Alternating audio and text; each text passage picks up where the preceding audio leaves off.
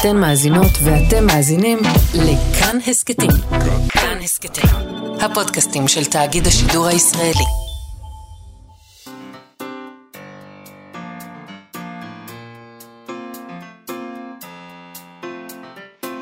מה שכרוך עם יובל אביבי ומה יעשה לה.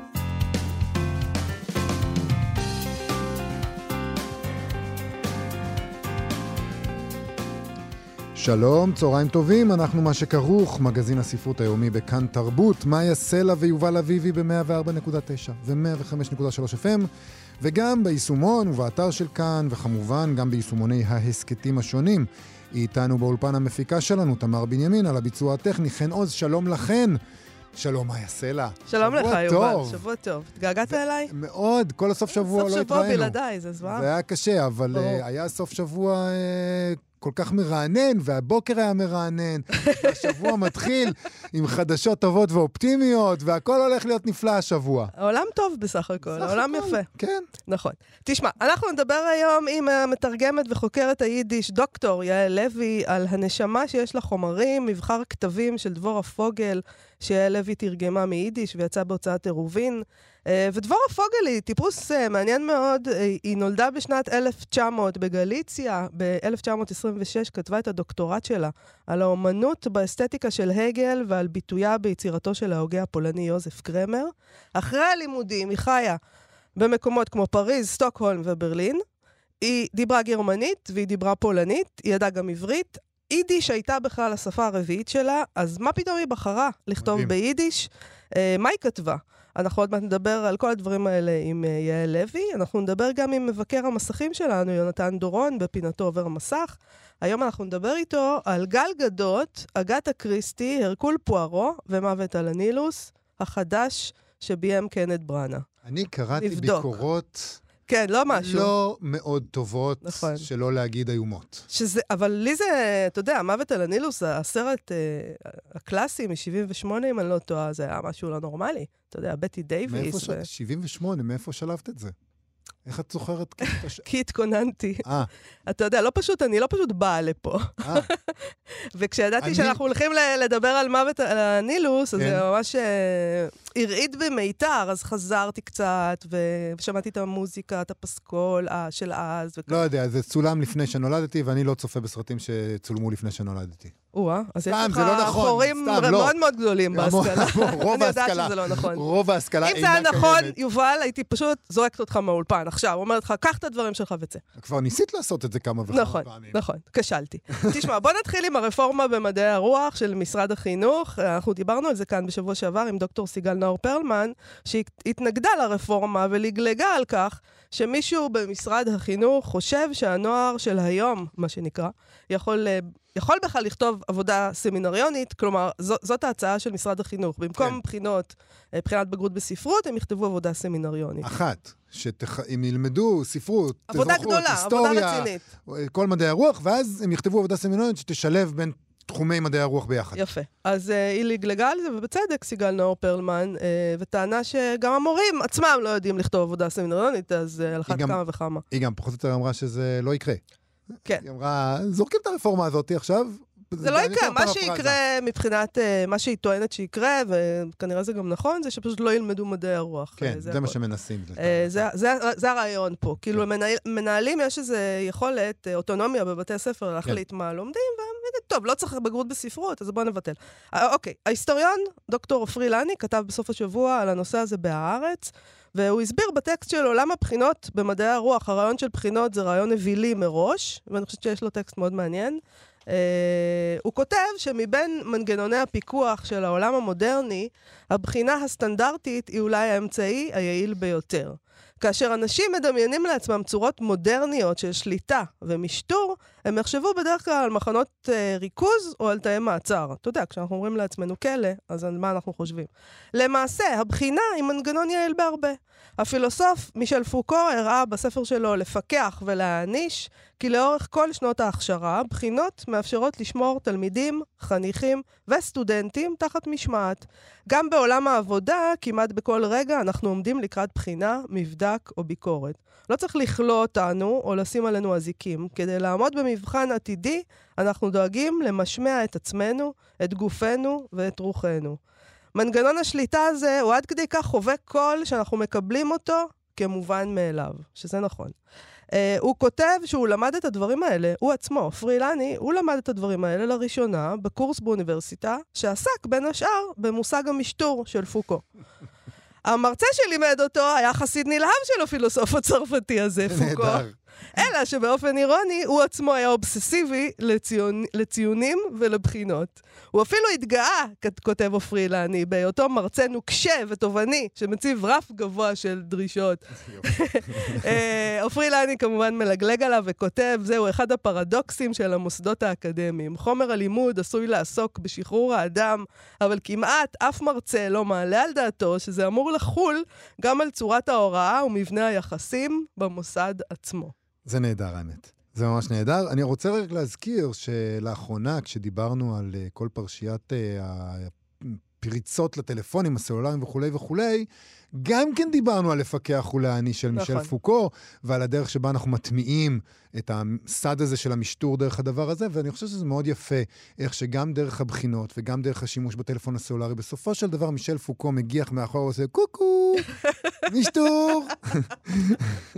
לא משנה איפה אתה נמצא, אה, היי, משטור. מישל. זה דרך אגב, צריך להגיד, גם ברצינות, זה גם אחת הטענות נגד הפילוסופיה של מישל פוקו, שתמיד יש איזה רשת כוח שרק מישל פוקו יכול לבוא ולעשות קוקו, כוח. מתוחכם מצידו. מאוד, אבל איך אתה אז יכול להיות זה שצופה בכוח הבלתי נראה הזה? רק אם אתה מישל פוקו. אנחנו, בני האדם הרגילים, לא יכולים.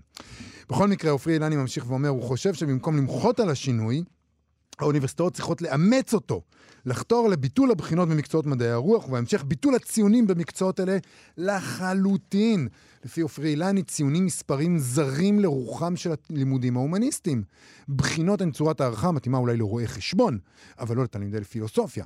אין כל היגיון בכך שלימודי ספרות יתבצעו מתוקף אימת הבחינה. מרצה למקצוע מקצוע הומניסטי שמחזיק את הסטודנטים בכיתתו רק באמצעות השוט של הציון, ולא בזכות הסקרנות שהוא מצית בהם, עדיף שלא ילמד בכלל.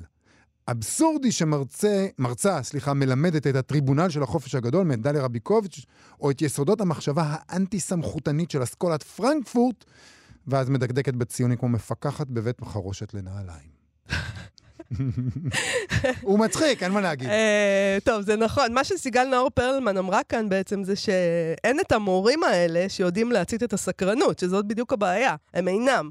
אה, הבעיה בבתי הספר הם בעצם, אה, באיזשהו אופן, הם לא התלמידים. המורים זה הבעיה, המנהלים, המפקחים, השרים, ראש, ראשי הממשלות, אתה יודע, כן. למעלה. כן. עופרי אילני כותב שרוב המרצים נאחזים בבחינות ובציונים ורואים בהם את האמצעי היחיד לקיים לימודים ברמה גבוהה. שבאופן כזה נשמר הדימוי של המקצועות ההומניסטיים בתור מדעים כן, במרכאות אנחנו- כפולות. במקצועות ההומניסטיים הם מאוד חשוב להם ש... נכון. להיות וגם- גם מד... מדעיים, וגם- מדעים. גם במדעי הת- החברה. זאת אומרת, זה, כן, זה, כן, זה כן. לא רק... זה- נגיד, יש להם קצת רגשי נחיתות כן, בעניין. אני בוא זוכר לא- את זה נגיד באוניברסיטה, כשאני בעוונותיי למדתי מדעי הקוגניציה, אז אתה לומד גם, נגיד, מדעי הטבע וגם פסיכולוגיה נגיד, ולפסיכולוגיה מאוד חשוב שיהיה תוקף מדעי, וישתמשו בשיטות מחקר, כמו שעושים בסטטיסטיקה וכולי וכולי, כדי להרגיש שאנחנו לא סתם תלמידים של פרויד שישב בחדר והגה. אה, אז, אה, אז הם באמת הם רוצים אה, להצטרף לעולם המדעי של מדעי הטבע וההנדסה, אבל בעיני עופרי אילני אין שום היגיון בדירוג ומדידה של איכות הידע בספרות ובהיסטוריה. הוא מזכיר לנו שהטעם בלימודים ההומניסטיים הוא הרחבת הדעת וסקרנות אינטלקטואלית, ושלמעשה אלה בכלל לא מקצועות. ולכן אידיאל ההתמקצעות הוא ריק מתוכן בהקשר הזה. כל מרצה יודע שהמוטיבציה של הסטודנטים והסטודנטיות אה, אינה נובעת מבחינה כזו או אחרת. באשר לסטודנטים הטובים פחות, אין טעם במערכת שמחזיקה אותם בכפייה. זאת אומרת, אם אתה צריך בחינות, הוא אומר, כדי להחזיק את הסטודנט הזה בכיתה, אז תשחרר אותו לגמרי. הוא מזכיר לנו שהטכניקה של הבחינה התאימה למבנה החברתי של העידן התעשייתי, שבו נדרשה המדינה לייצר אזרחים בעלי כישורי עבודה, ושבהתאם לכך תוכננו מוסדות החינוך כמעין מפעלים, והבחינות אפשרו תקינה אחידה של רמת הידע. אבל אנחנו, לדבריו, חיים בעולם, פו, בעולם שונה, פוסט-תעשייתי. גם העבודה שינתה את אופייה והיא כבר אינה תבניתית ואחידה כבעבר, לכן אין היגיון לייצר מדעים אובייקטיביים ללמידה ולידע, במיוחד לא בתחומים המבוססים על סקרנות ויצירתיות. הוא מציע שהלימודים ההומניים יובילו את השינוי לצורה אחרת של הערכה. כלומר, אם אני מבין נכון, הוא אומר, בואו גם יום אחד לא ניבחן במתמטיקה, בואו בכלל... אה, מדעי הרוח יהיו השער לעולם נטול ציונים. טוב, תשמע, בעיניי יש משהו, הדבר המפתיע באמת אה, בכל הפרשה הזאת, אה, זה שאתה יודע, אנשים יוצאים מהבית להילחם על כל מיני דברים. אה, כן ביבי ולא ביבי, בעד חיסונים ונגד חיסונים, והקוטג', כמה עולה, והפסטה. במידה פחותה הם נלחמים יוקר המח... על יוקר המחיה, בעיקר בפייסבוק, אבל נלחמים קצת, אבל איכשהו על מערכת החינוך של הילדים שלהם, על זה הם לא יוצאים לרחוב, וכולם פשוט חיים עם, ה... עם המערכת הקיימת. נהנים, כמובן, כולנו, להגיד אחד לשני אה, כמה היא זוועתית, וכמה המורה הזאת מזעזעת, ואיזה חומרי לימוד נוראים, וספרי לימוד נוראים, אבל לא יוצאים להילחם על זה. ולא, לא, אתה יודע, יושבים בשקט בבית, מקטרים, מתנשאים, כל מיני דברים כאלה, מדברים לא יפה למורים. אני רוצה להגיד ש... למה אתם יושבים? לא יודע. קומו. אנחנו מאוד עייפים. יובל. היו לנו שנתיים לא קלות. אוקיי. אנחנו התעייפנו מאוד. זה ככה, ככה ממשטרים אתכם, אתה יודע. ככה מפקחים עליכם. וזה עובד. זה עובד מצוין. זה מצליח מעולה. אני אומר, היו לנו שנתיים לא קלות, אבל uh, צריך להגיד שגם לפני uh, הקורונה לא היה לנו כוח. אנחנו מאוד עייפים, ההורים. אנחנו פשוט מאוד עייפים ואין לנו כוח. וכמו uh, שאומרים, נגיד, הדור הצעיר, דור ה-Y, למה אתם טסים לחו"ל ויושבים במסעדות אם אתם יכולים לחסוך ולקנות דירה? והם אומרים, זה לא נכון, אנחנו לא נוכל לקנות דירה. בכל מקרה, אז אנחנו מתרכזים במאבקים בני השגה. אז אולי קוטג' להוריד אותו בשישה אחוזים את המחיר שלו, סליחה, שש אגורות, שישה אחוזים זה הרבה. הגזמת, כן, נסחפת. שש אגורות. אנחנו אומרים, אוקיי, אם נעשה מלא רעש, זה יקרה, אבל החינוך אבוד. אבל זה מערכת החינוך של הילדים שלכם, למה זה כן. אבוד? תצאו לרחובות, יש להם תקציב אדיר, מה הם עושים איתו? אני לא יודע, אני לא יודע, אבל אני רוצה רגע לחזור, אה, לחזור לעופרי אילן, יש לי כן. כמה דברים להגיד. בבקשה. ראשית, כל הטענה הזאת היא שסקרנות סותרת, היכולת להצית עניין בסטודנטים סותרת הבחינה, היא לא מקובלת עליי. אתה יכול להיות מורה מלהיב, מסקרן, שמושך את האנשים אה, פנימה, ואת התלמידים פנימה, ועושה שיעורים מרתקים, ועדיין לדרוש מהם ציון בסופו של דבר. כן. זה לא סותר. טוען, נכון, אבל הוא טוען, ש... הוא טוען שאין אין להם את היכולת. סיבה. לא, אין סיבה. לא, הוא רגע, מתנגד זה... לרעיון של בחינות. לא, הוא טוען כמה דברים. לפני זה הוא טוען, אתם משתמשים בציונים כדי להשאיר את התלמידים בפנים, כי אתם לא יכולים אה, 아, כי אתם אה, לא יכולים לסקרן אותם. אוקיי. אז זה נכון שיש בעיה בסקרון, אבל זה לא סותר. תלמדו לסקרן, תלמדו להצית עניין בתלמידים, אבל גם... ת... ת... ואני כן חושב שצריך ציונים. צריך ציונים, בטח ב... יואו, ב... זה כל כך מדהים שאתה... ש... זה, זה כל כך לא. לא מפתיע שאתה אומר את זה. למה צריך ציונים? כי, קודם כל, באוניברסיטה, כשאנשים באים ללמוד, אה, כבר לא צריך למשוך אותם לתוך הכיתה. מי שהלך ללמוד ספרות, הוא לא חייב יותר, הוא יכול לעשות מה שהוא רוצה, הוא בן 22, 23, 24, לא יודע מתי הוא הולך ללמוד, אני בגיל 40 פחות או יותר עדיין הייתי סטודנט וקיבלתי ציונים, אבל, אה, אבל זה בחירה שלי, מתי שרציתי יכולתי לעזוב אם הסיסטמה לא מצא חן בעיניי וללכת ללמוד ספרות. אפשר, יש המון אפיקים של ללמוד ספרות, ו... אבל זה לא הנקודה. ולא אבל... תקבל בסוף פשוט תואר. היא... הנקודה היא לא שיש אפיקים אחרים שלא חייבים, ברור שלא חייבים, אבל הוא טוען שצריך לשנות את כל המערכת. אוקיי. אז אתה... אז אני רוצה להגיד לך שאני מאוד מופתע שאת מתלהבת מזה כל כך, כי זו גישה נורא נורא פרוגרסיבית. זה המקום שבו הפרוגרסיבים אה, מצטרפים לעמיתיהם מהצד השני, שהנה מה הגישה הזאת אומרת, זה בכלל מקום, אין יותר התמקצעות בדבר הזה. אין התמקצעות? פילוסופים לא היה מקצוע פעם? מאוד התמקצעו, היכו אותם עם סרגל על היד כדי שהם יהיו פילוסופים טובים יותר. אני חושבת שבמקום ציון צריך להכות עם סרגל אה, על היד. אוקיי, אז את לא פרוגרסיבית, אין ספק בקשר לזה. לא. אבל אני חושבת שזה בדיוק הדבר הזה. חושבת על שיטות ישנות. ללמוד בעל פה וסרגל על היד. בדיוק. המקום הזה הוא בו, שבו עושים תחרות, כולם אה, רצים, אבל זה שמגיע ראשון מקבל מדליה כמו זה שמגיע אחרון. אין ציונים, רק צריך להציץ סקרנות. זה הרי מאמר נורא נורא פרוגרסיבי, זה מאמר שאומר אין סיסטמה, אין מדע, אין כלים, אנחנו פה כדי להשאיר ידע, אנחנו פה בשביל לא, סקרנות, איך הוא אומר את זה? לא, אנחנו לא בשביל להשאיר ידע, אנחנו, אה, אנחנו מדברים פה על עולם הרעיונות. אה, ובעולם נכון. הרעיונות, זה לא הדבר הזה שאתה כרגע אמרת שאנחנו בתחרות. זה לא עניין של תחרות. התחרות היא תחרות... עולם הרעיונות הוא מדיד. הוא תמיד היה מדיד. פרופס... אה, סטודנטים לפילוסופיה לאורך כל הזמן הזה התמקצעו. הם ישבו ודיברו ו- והביסו אחד את השני במלחמות אה, אינטלקטואליות. מה זה כל, ה... כל העניינים האלה שאפלטון הולך ברחוב ומציק לאנשים בשאלות ואז מביס אותם באיזה דו-קרב כזה של פילוסופיה? זה מבחן. זה מבחן עם ציון בסוף. רובם נכשלו. אני לא מסכים לזה בכלל. אתה בעד שימשיכו להיות בחינות? אני בעד שיצליחו לעניין אנשים, ימצאו דרך לגרום לאנשים להתעניין במדעי הרוח, ואז יגידו, אה, כמו שלא כולם צריכים לעשות חמש יחידות אה, מתמטיקה, ויש כל מיני דרכים למדד את ההצלחה של בן אדם במתמטיקה, ולא כולם צריכים להיות מאה בחמש יחידות, ואחרי זה ללמוד תואר במתמטיקה כדי להיות אזרחים מתפקדים, גם ספרות יכולה איזשהו ספקטרום של מדידה. לא צריך לעצור רק בציון. אוקיי, okay. uh, אני רוצה להגיד משהו מאוד מאוד רדיקלי. שני דברים מאוד רדיקליים. אחד, uh, אין לי דעה, אני לא החלטתי מה אני חושבת עוד על הדבר הזה. אני רואה שלכולם יש דעה, כולם מאוד נחרצים, אין לי מושג. אז זה הדבר הרדיקלי הראשון שאני אומרת, okay, אני לא אוקיי, יודעת. כן. הדבר השני הרדיקלי שאני רוצה להגיד, אחרי שטינפנו פה על מורים, כן. זה שהיו לי מורים נפלאים לספרות בתיכון. Mm-hmm. ולבת שלי היה מורה נפלא לספרות בתיכון. כן. נפלא. ו- ובחנו אותך? פשוט. בחנו אותי, בחנו אותה, זה לא הנקודה. אבל אמרנו כמה המורים זוועה, המורה של הבת שלי היה נפלא.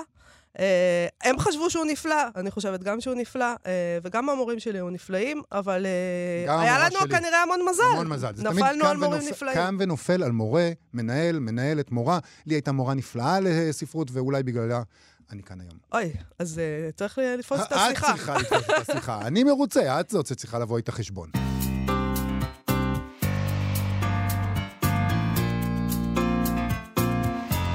אנחנו עכשיו עם דבורה פוגל. מי הייתה דבורה פוגל, ולמה היא כתבה ביידיש, אף על פי שזאת לא הייתה שפת האם שלה בכלל? היא נולדה בשנת 1900, היא מתה בשנת 1942 בגטו בלבוב עם בעלה, בנה ואימה. היא הייתה יהודייה משכילה, את הדוקטורט שלה עשתה באוניברסיטה בקרקוב.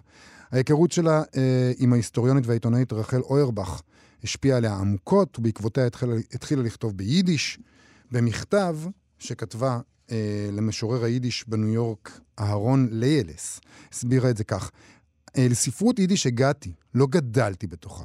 כתבתי קודם בגרמנית ואחר כך בפולנית, אבל שום דבר כמעט לא, אה, אה, כמעט שום דבר לא יצא לאור. אלה היו ניסיונות, ניסיונות פרועים למדי, וחשתי שהתבנית היא ארעית ובלתי יציבה.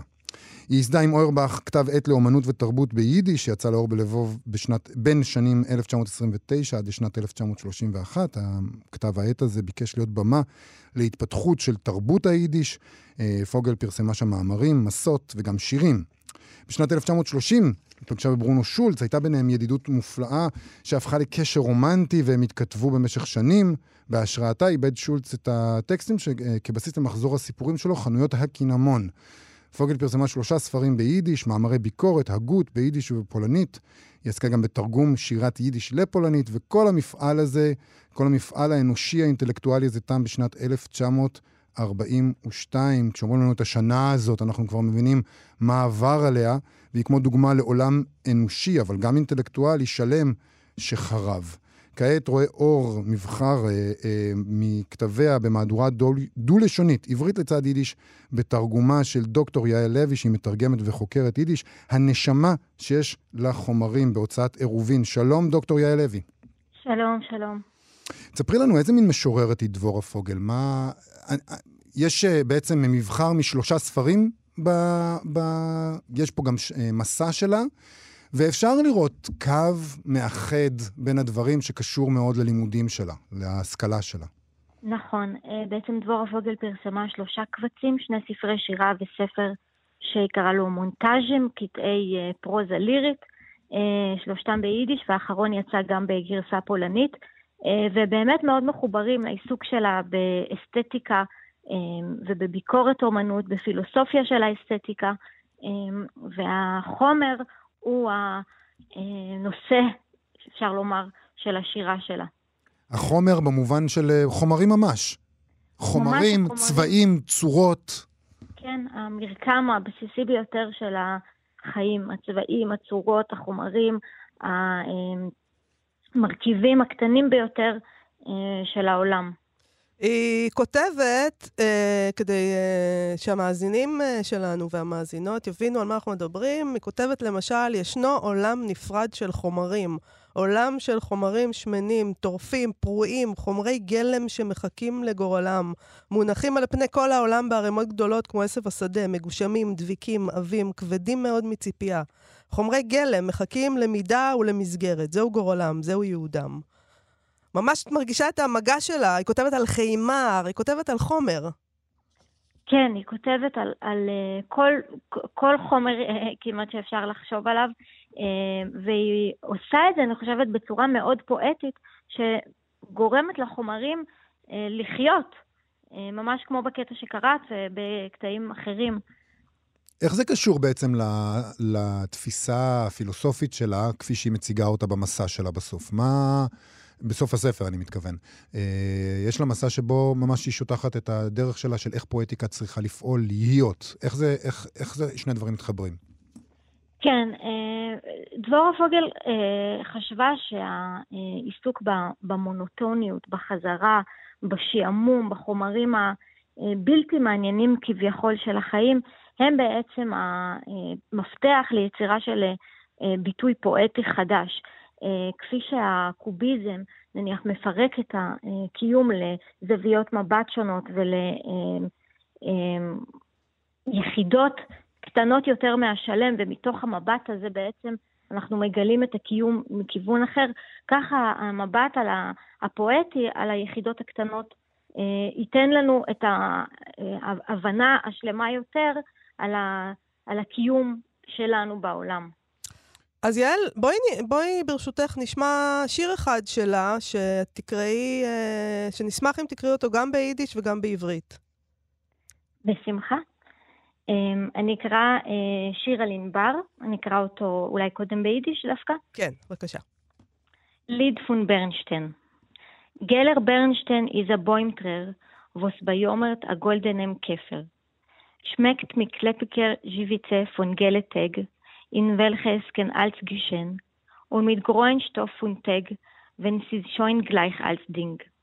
In seine Kiele Krellen liegen verschlossen kleppige 17 von 30 Tag, kleppige Tropen verzicht. שיר על ענבר. ענבר צהוב הוא דמעה של עץ שמבכה על חיפושית זהב. לענבר יש ריח שרף אורן דביק של ימים צהובים, אשר בהם יכול הכל להתרחש, וריח של החומר האפור של הימים, כשהדברים כולם שווים. בחרוזי הענבר הקרים מונחות חתומות הנחות דביקות של שלושים ימים, טיפות דביקות של ויתור. טיפות דביקות של ויתור, זה יפה. אני רוצה לשאול אותך, האם יש לך מחשבה למה היא בכלל באמת כתבה ביידיש, שזה בכלל לא השפה הראשונה שלה? נכון, לא הראשונה וגם לא השנייה, אפילו לא השלישית. נכון, בעצם, אה, מוזר. כן, כן, והגיעה לזה בסוף שנות ה-20 שלה, באמת בהשפעת רחל אוירבך. אמ, והכתיבה וה, ביידיש לא הייתה עבורה בחירה טבעית, אה, גם היא וגם אחרים העידו על כך. אני חושבת שהיא אה, הכירה ב, בשוליות של היידיש, ולצד זאת באפשרות שלה לבטא את ההוויה הקיומית אמ, בצורה הטובה ביותר, גם אמ, מתוך המבט של אה, אירופה שבין מלחמות העולם, אה, וגם בתודעה ההיסטורית של מהי תרבות יהודית ומהן אה, אפשרויות הביטוי הפואטיות בשפה הזאת. היא גם התכתבה עם משוררי היידיש בניו יורק, וגם מההתכתבויות האלה עולה תפיסה אומנותית ותרבותית מאוד מאוד מעניינת על התפקיד של יידיש ועל התפקיד של אה, מודרניזם ביידיש בהקשר ההיסטורי הספציפי הזה. זה מעניין שאת אומרת את זה, כי יש תחושה שאתה אתה, אתה כן מקבל, אה, זה גם קשור אולי לדברים שאמרת מקודם, יש תחושה שאתה מקבל כאן טעימות מהמסורת היידיש. במקום טווס זהב, יש לנו חיפושית זהב. כאילו לוקחים את המסורת היידית וקצת מפרקים אותה לתוך ה, לחומרים שלה. זאת אומרת, עדיין היא שואבת מהמקום... אה, מהמקום, מה, מהפיגורות, מהמטאפורות היידיות, אבל היא עושה איתן משהו קצת יותר מודרניסטי. נכון, מאוד מודרניסטי, והיא גם מאוד אה, אה, קפדנית ומחושבת ברכיב העברי שהיא שואלת, כי יש, יש רכיב עברי ביידיש כמובן, אבל אה, היא לא מרבה להשתמש בו, והיא עושה את זה בהחלטה מאוד מכוונת, כשיש לזה תמיד תפקיד אה, בביטוי הפואטי השלם יותר, ואני מאוד מסכימה עם מה שאמרת, שהיא נותנת לזה את המקום בתוך ההקשר התרבותי הרחב יותר שבתוכו היא פועלת. איך זה, את יודעת, כשקראתי אה, קראתי את הספר הזה, וגם קצת קודם, כי קראתי בכתב העת עירובין עוד את אה, דבורה פוגל, אה, כי הם פרסמו, אה, ואמרתי לעצמי, איך זה שלא מכירים אותה יותר כל השנים האלה? אה, זאת שאלה ממש ממש אה, חשובה וטובה. אה, אני חושבת שחלק מזה קשור לנסיבות ההיסטוריות אה, שבהן היא נרצחה, ובעצם לא המשיכה את, ה, את היצירה שלה, וזה קשור ל... אה, דבר גדול יותר שאיבדנו. זה קשור גם לזה שאני חושבת שהשירה שלה היא מאוד מאוד ייחודית.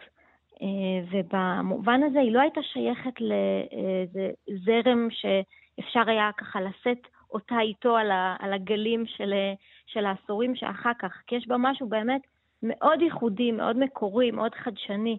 אה, ויכול להיות שהיא באמת גם הקדימה את זמנה, והיה צריך, אה, כמו, כמו אותה חיפושית זהב, להמתין בתוך הענבר עד שהגיע אה, זמנה להתגלות. זה גם נדמה שהשירה שלה, נגיד כשקוראים את המחזור הראשון, את ה, את, מתוך המחזור הראשון שיש בספר הזה, זה נראה כאילו היא מאוד עיקשת. יש משהו בלתי מתפשר בכתיבה שלה. החזרה, הצורה, המלבן, האליפסה. הצבע האפור, הצבע הצהוב, הכל מאוד מאוד חוזר על עצמו, משהו ממש מתחפר בתוך הפיגורות של הכתיבה, בתוך המטאפורות ששימשו אותה, ויכול להיות שזה קצת מקשה אה, על הקבלה של הדבר הזה, כי, כי אנחנו רוצים אולי לראות משהו... זה שירה לאומנים. אומנים צריכים לקרוא את, הש... את השירה שלה. אולי גם למשוררים. אולי. נכון, נכון, וגם היא לא מרבה לתאר עלילות, אה, אלא יותר באמת אה, תמונות. אה, ונכון, יש משהו שדורש התמסרות בשירה שלה, ותובע מה, מהקורא, מהקוראת, להיות בתוך הדבר. אבל אני חושבת שזו התמסרות שמאוד משתלמת. אני מסכים. אני רוצה לשאול אותך, מדוע בכלל לעשות את זה דו-לשוני? למה, ש... הרי אנחנו מדברים על היידיש, כן, כל הזמן ככה הישראלים והיהודים בכלל מפלרטטים עם השפה הזאת, וקצת פתאום היא נהיית טרנדית, ואז היא נהיית uh, פחות טרנדית, ושוב, אבל בגדול זו שפה שפחות או יותר... Uh, אנחנו לא יודעים. פחות או יותר, אנחנו לא יודעים. לא, לא יודעים מה המצב שלה, אבל בוא נגיד, היא לא מאוד נפוצה, רובנו לא קוראים יידיש. מדוע להתעקש... אולי במאה שערים ירצו לקרוא את זה. יכול מאוד להיות, אבל אני לא בטוח אם זאת היידיש אה, של מאה שערים והיידיש הזאת. אני לא יודע. אה, אולי את תעני לזה, יעל לוי, אבל, אה, אבל מדוע להתעקש על השפה הזאת? מדוע שאנחנו נראה את זה מול הפנים שלנו? אז קודם כל, אני חושבת שזה חלק לגמרי אינטגרלי מהפרויקט של דבורה פוגל עצמה, שהיא ראתה את עצמה כחלק ממפעל תרבות רב-לשוני. היא תרגמה בעצמה מיידיש לפולנית, משוררים, אה, ופרסמה את התרגומים האלה. ואני חושבת שאנחנו, אה, אני ואנחנו בעירובין, בהחלט ראינו את החובה להיות חלק מהפרויקט הזה. מעבר לכך, אני חושבת שהנוכחות של, של יידיש בעולם שלנו, בעולם של העברית, היא נוכחות נחוצה ביותר. אה, העובדה שמדובר בשפה שנכתבת באלף-בית, אה, בעצם אה, אני חושבת גורמת לזה להיות מתבקש, שגם מי שלא קוראת יידיש תוכל לראות את האותיות ליד ולנסות אולי אפילו לנחש, אולי להכיר מילה פה, מילה שם, ולראות את ההקשר הרב-תרבותי שבו זה צמח, כי יידיש ועברית בעצם לאורך מאות בשנים התקיימו זו לצד זו. אז אנחנו ממשיכים פה מסורת קיימת בעצם. אז לפני שאנחנו צריכים לסיים, אנחנו נבקש ממך אה, לקרוא לנו עוד שיר אחד, הפעם רק בעברית, כי מפאת הזמן, אבל בכל זאת לא נוותר על עוד שיר אחד. בשמחה. אה, נקרא עכשיו באמת קטע מהמונטאז'ים, אה, מעין פרוזה לירית כזאת, שגם נתנה לקובץ של פוגל את שמו. עצי שיטה פורחים. בבת אחת פרחו בשוק עצי שיטה. מאוחר יותר מלאו כל הרחובות בריח העצוב של דברים אפשריים שלא קרו. היה אז דווקא יוני. העלים היו בשרניים וירוקים מאוד. הבשרנות הירוקה מילאה את כל החלונות, את הימים כולם. אחר כך נוספו גם עצי תרזה בריח של הכל. אין לתאר בשם את תולדותיה של פריחה כזאת. כך התחיל שוב זמן של התרחשויות גדולות וחשובות, ומדי פעם הופיעו שוב פגישות גורליות, אהבות בלתי מאושרות, עושר עצוב בלתי ניתן להשגה, ובכל זאת עושר. ושוב שיטה פורחת, פורחת בשביל מישהו. אירועים לא מובנים גוררים לאזורים שמהם כבר אי אפשר לחזור בקלות. היכן שהאפשרויות כולן וכל העושר מונחים בערימות גדולות, כמו עלים על ענף ופרחים. היכן שפנסי רחוב הם פרחי זכוכית דמיוניים או פירות זכוכית, והאור האפור של הערב שטיח מקטיפה. באזורים האלה העושר אינו ידוע. שם מסתבכים בבני אדם, וכבר אי אפשר לחיות איתם, ואי אפשר לחיות עוד בלעדיהם. זה פשוט מחריד לחשוב על כל העולם הזה שחרב, ומה חרב שלא לא שרד. אה, ומה עוד היה יכול להיות? הצליחו, הם הצליחו להחריב אותנו, אין ספק. הנשמה שיש לחומרים, דבורה פוגל, מבחר כתבים במהדורה דו-לשונית, אה, יעל לוי, דוקטור יעל לוי, מתרגמת וחוקרת יידיש, תרגמת את זה עבורנו, תודה רבה לך. תודה רבה. תודה, להתראות. להתראות. עכשיו, עובר מסך. מה שכרוך בכאן תרבות. אנחנו מגזין הספרות היומי שלכם, ואיתנו מבקר המסכים שלנו, יונתן דורון, שעובר מסך. שלום, יונתן. שלום לכם. אז אנחנו מדברים היום על אייקונים מאוד גדולים, אגתה קריסטי, הרקול פוארו, מוות על הנילוס וגל גדות, שאני לא יודעת אם היא כבר ראויה לשבת לידם לא. בשולחן. עוד לא. אבל נשים אותה שם רגע, כי נדבר עליה עוד מעט, כי קצת. ב- היא גל גדות. היא גל גדות, בכל זאת. אה, למרות שאנחנו מאוד אה, לא אוהבים את האנשים שלנו מצליחים, חס וחלילה. בואו נשתדל להיות פחות צקצקנים לגבי זה. אה, יונתן, ראית את הסרט הזה. קדימה. נכון. אז uh, התגובה שלי היא פושרת. הוא- אה, אהבתי אותו יותר מרצח על האורנט אקספרס, הסרט הקודם של ברן עשה עם uh, פורו בתפקיד הראשי, אוקיי. אבל הוא עדיין לא סרט ש- שאני אומר כדאי לראות אותו, כי הוא, הוא, הוא בסדר. יש בו דברים יפים, יש פה דברים סתמיים, ובאמת, אה, יש לי משהו קטן, וזה רק מדגם מייצג על מה הבעיה בסרט, זה שרואים את הפירמידות ואת הספינקס ורואים נהר גדול, ואז כתוב הנילוס. למקרה שלא הבנתם, הנהר הגדול הזה, הוא לא סומך על הצופים היום, כן. לא, כן, אבל אה, לזכותו ייאמר שאנחנו ממש בורים, אז כאילו, אולי הוא קוראים צודק. לזה מוות על הנילוס. אז אתה יודע. בסדר. תבין. אז לא רק בורים, גם לא יודעים לעשות הקשרים.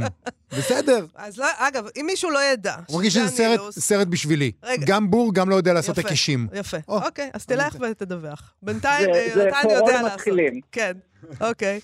תשמע, יש כוכבים, ב... אי אפשר שלא להתייחס לזה שיש את הסרט מקודם, את הסרט הק- שעשו כבר את הסרט הזה. הגרסה הקודמת, את נכון. הגרסה, הק- שהיא- שזה קלאסיקה, אוקיי? אז בשנות- של כל בשנות מיני ה-70 אנשים היו- כמו בטי דייוויס ששיחקו, וזה סרט ענק. נכון, בשנות ה-70 היו שתי גרסאות מפורסמות לסרטים של על פי אגת אקריסטי, זה רצח חיות אקספרס ומוות על הנילוס, ומשום מה אה, ברנה בחר ששני הסרטים הראשונים שלו כפורו יהיו בדיוק שני הסרטים האלה. כן, אז ההשוואה היא בלתי נמנעת. נכון. אולי הוא עשה את זה בכוונה. אה, כן, יש בו משהו שעושה בכוונה כזה. גם אה, הסרט שייקספיר הראשון שלו היה הנרי החמישי, וסרט שייקספיר הראשון של לורנס אוליבי היה הנרי החמישי. אז הוא ממש אה. אומר, אתם רוצים להשוות אותי? אז אני אתן לכם, עוד יותר. בקלות. כן. הנה, בואו תשוו אותי ותראו שאני פחות טוב. לא, אולי יש לו גם איזה כמיהה לעולם הישן ההוא, שבו אנשים נסעו באוריינט אקספרס, שזה מין עולם כזה, הפאר המתפורר הזה, היום הוא מתפורר, אז הוא היה פאר אולי. אולי הוא מתגעגע לשם. יש בו קסם בעולם הזה, בטח. והוא באמת מנסה להחיות אותו, אבל יש משהו בזוהר של אצלו, במיוחד בסרט הנוכחי, מוות אלניס, שהוא הוא מרגיש מזויף. הוא לא מרגיש, אמנם גל גדות אה, כוכבת, היא גם משחק, מגלמת כוכבת בסרט. כן. אה, יש לה את זה, היא, מר, היא, נראית כמו כוכבת, אבל שאר הדמויות והעולם שהוא מראה, אנחנו יודעים שבמצרים כשמסתובבים אז חם ורועש, ו, וזה לא כזה, קצת מזו, המזויף המזויף הזה הוא בעוכריו של הסרט הזה, כי גם אנחנו יודעים שהם לא עלו על הנילוס. זה צולם באולפן, זה מרגיש ככה, ובש, ובשנות ה-70, אה, בטי דייוויס, שכמו שהזכרת, אה, שיחקה ב-78 בסרט, היא הייתה כוכבת בשנות ה-30 וה-40. נכון. והיא הייתה רגילה אה, אה, שהכל היה באולפן, והיא התלוננה בשנות ה-70 על התנאים במצרים, אמרה, בזמני היו מקימים את הנילוס באולפן, לא היו יוצאים החוצה. כאילו... חוצפנים מה- שכאלה. בטי דייוויס, מה, אתם גוררים אותה עכשיו אז אני למצרים? חושב שדווקא בגלל שהיא כל כך סבלה, אז היא ומאדי סמית שם מתלוננות על כל דבר, אז יש בזה משהו, כמה שהן שחקניות גדולות גם ככה, יש בזה משהו נורא טבעי. כן. כששתי שחקניות בריטיות שיושבות במזגן, באולפן, מתלוננות על החום, אתה מרגיש, נו, לא נראה לי שסבלתם מהחום יותר מדי. בוא רגע נדבר על אה, אגתה קריסטי. אה, סופרת מאוד מאוד נמכרת, מאוד מאוד פופולרית, ו- וגם... אנחנו וממשיכים, ממשיכים, ממשיכים. כל הזמן. הנה, קנט בראנה אומר, מה אני אעשה היום, מה אני אעשה היום? אה, אני... הרקול פוארו, חשבנו כן. שזהו, זאת אומרת, אנחנו... כי גם לנו זה מרגיש העולם הישן אנחנו כבר. בלב איתו, כן? אנחנו היינו שם, אבל אה, די. לא, גם אגתה קריסטי כבר מרגישה לנו, אנחנו לא צריכים לחזור אחורה. ג- היא שלנו, עצמה, יש לנו אותה זהו, כבר. כן. למה ממשיכים לחזור אליה? כי היא סופרת נפלאה. זה, זה נורא פשוט. אני קראתי את רוב הספרים שלה, ולא כולם טובים, אבל יש לה המון המון ספרים ממש טובים.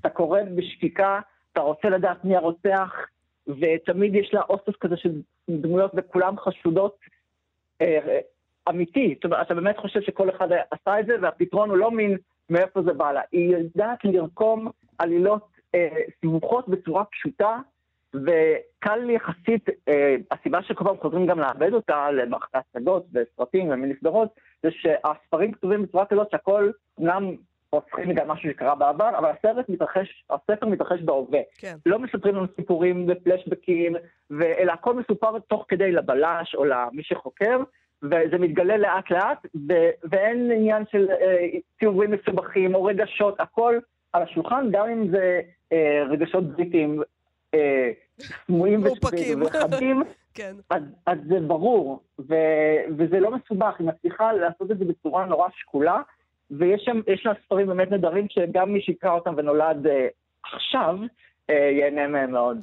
אתה יודע, היום אומרים על הרבה מאוד ספרים, חלקם טובים, חלקם פחות, אבל לא, בלי קשר לאיכות שלהם, שהם נכתבו כאילו הסופר, הסופרת כבר ראו את העיבוד לנגד עיניהם. הם נכון. כותבים, חשבו על הסרט. חשבו על הסרט, חשבו על הסדרה, אמרו לעצמם, או, אני אעשה ככה וכולי וכולי, ושזה מאוד משפיע על הכתיבה. אתה חושב שאם היום אגתה קריסטי הייתה כותבת בדיוק את אותם ספרים, היו אומרים, אה, היא כבר רואה את הסרט, היא כבר רואה את קנט בראנה מביים אותה, היא כבר כתבה את הדיאלוג הזה ככה, ואת הדמות הזאת ככה, כדי שזה יתאים, כי, כי כשאנחנו קוראים אותה, אנחנו אומרים, וואו, זה ממש מתאים כן, כי זה לסרט. קאמרי כזה, אתה יודע, כן. בסוף יושבים... ויש מלא ו- דמויות כאלה כן. ססגוניות, ויש אה, כל אחת מאוד מאופיינת, וזה זה אז מאוד מאוד... יש את אה, תעלומת האלפא-בטא, אחד הספרים הטובים שלה, שהוא ב-35 נדמה לי בערך, ואם אתה קורא אותו, אתה אומר, זה נכתב, נכתב כל כך מזמן, הוא כל כך עכשווי, כי גם היא מכניסה דברים מה, מהתקופה שהיא כתבה בהם, אבל בדרך כלל היא לא נכנסת יותר מדי לאקטואליה, ו- והכל נורא אנושי ונורא נגיש.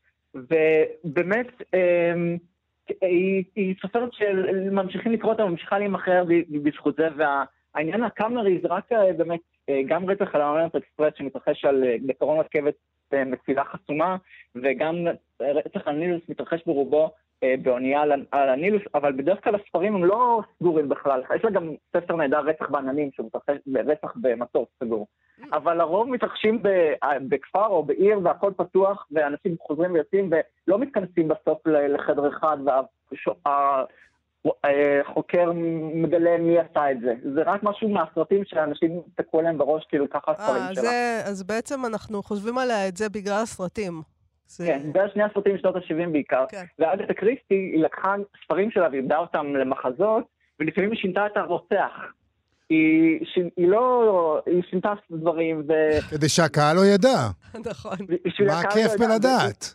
וגם בשביל עצמה, מה שקרה, מה שגיליתי מאוחר יחסית, זה שהיא קבעה מראש מי הרוצח. היא, היא כתבה את אוסף הדמויות, ואת הקשר ביניהן, ואת היחסים ומי רצח, ואז היא לעצמה כתבה למה, למה כל אחד יכול להיות הרוצח, ואז בחרה מה הכי התאים לה. היא לא טבתה את הכל מראש. אז כשהיא ניגשה לעשות- להפוך את זה למחזה, שזה משהו אחר, היא אמרה, לא, במקרה הזה אני חושבת שמישהו אחר צריך להיות הרוצח. אוקיי, ומלכודת עכברים עדיין רץ בלונדון, ההצגה הכי נמשכת אה, בעולם. כן. אז, אז בסיכום סופי, ללכת לסרט החדש מוות על הנילוס החדש? לא, אין צורך.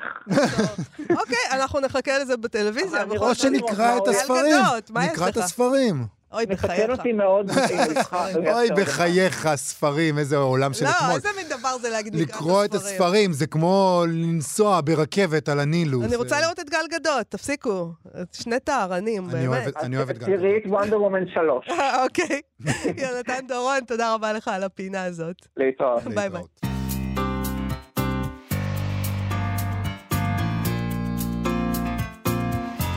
מסיימים עם פינת הסטטוס היומי שלנו. אה, אנחנו עם סטטוס של המשורר מאיר ויזלטיר, שמתייחס לדברים שפרסם ההיסטוריון יובל נוח הררי בעיתון הארץ, תחת הכותרת, שימי לב, פלישה רוסית לא תפגע רק באוקראינה, היא תשיג לאחור את האנושות כולה. וואו. הקראתי את זה טוב? התכוונתי לקרוא את זה עם הרבה סימני קריאה. אה, יובל נוח הררי כותב שפלישה לאוקראינה תשים קץ לעידן השלום ותצית מרוץ חימוש, ושהרגע בו אנו נמצאים עכשיו, ממש ברגע ברגע זה, זה. עכשיו, עכשיו, עכשיו, קשקשים על ספרות, אבל... זהו רגע היסטורי. יפה. לא רק מבחינת כאן, אלא רגע היסטורי לכולנו. כל רגע הוא רגע היסטורי, אה, בואו נגיד את זה. כל אף רגע הוא לא רגע אף- היסטורי. זה אותו דבר, זה אותו דבר, זה אותו דבר. בדיוק. ואומר את זה טוב יותר המש- המשורר אה, מאיר ויזלטיר. ככה הוא כותב. ההיסטוריון אביר רבי המכר, יובל נוח הררי, פרסם במוסף הארץ מאמר נחרץ, המציע תזה מופרכת, ככה הוא כותב. האיומים וההתנהלות הכוחנית מצד רוסיה של פוטין כלפי אוקראינה מביאים את אה, יובל נוח הררי למבט היסטורי מוטה לחלוטין, שינאם מן הסתם לדוברי הפנטגון והבית הלבן. אולי ישמש בסיס לסדרת הרצאות ולרב מכר חדש. הוא טוען בלי למצמץ כי מאז מלחמת העולם, כלומר כבר יותר משלושה דורות, אנחנו חיים בעולם חדש מופלא שבו הגיעו המעצמות להישג הפוליטי והמוסרי הגדול ביותר של האנושות. בניגוד למנהגן בעבר, מעצמות כבר אינן נוקטות התנהלות ברוטלית שכזאת, אותה הוא מכתיר בתואר חזרה לג'ונגל. ההיסטוריון המתרונן מדלג בחדווה מעל עשרות דוגמאות למעלליה של מעצמה שיצאה לטרוף מדינות חדשות, חלשות, חלשות, כן. ב-76 השנים שעברו מאז מלחמת העולם. בעיקר הצטיינה בכך ידידתנו הגדולה, ארצות הברית של אמריקה. אסתפק בדוגמה אחת, הוא כותב. במסגרת מלחמתה בטרור כביכול, בעקבות תגובתה על הרצחנות המחרידה של אל-קאעידה במגדלי התאומים, פלשה ארצות הברית בשנת 2003 גם לעיראק. כבשה את כולה במחיר דמים עצום לעיראקים והוציאה להורג את ראש המדינה. לא אתעכב על התוצאות ההרסניות שהיו לכיבוש האמריקאי ולמדינה העיראקית ולסביבתה. אציין רק שלעיראק ולסדאם חוסיין לא היה קשר כלשהו לאל-קאעידה, וגם נשק להשמדה המונית, עוד עילה לפלישה האמריקנית, לא היה ברשותם, כפי שקבעה ועדת או"ם עוד לפני המתקפה, וכפי שאימתו הכוחות האמריקאים לאחר הכיבוש.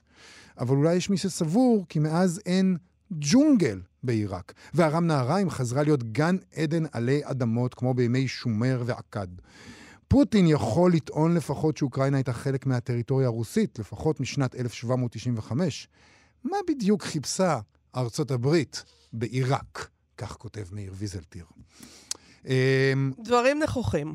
עידן השלום! כן. עידן השלום! קץ עידן השלום. אוקיי.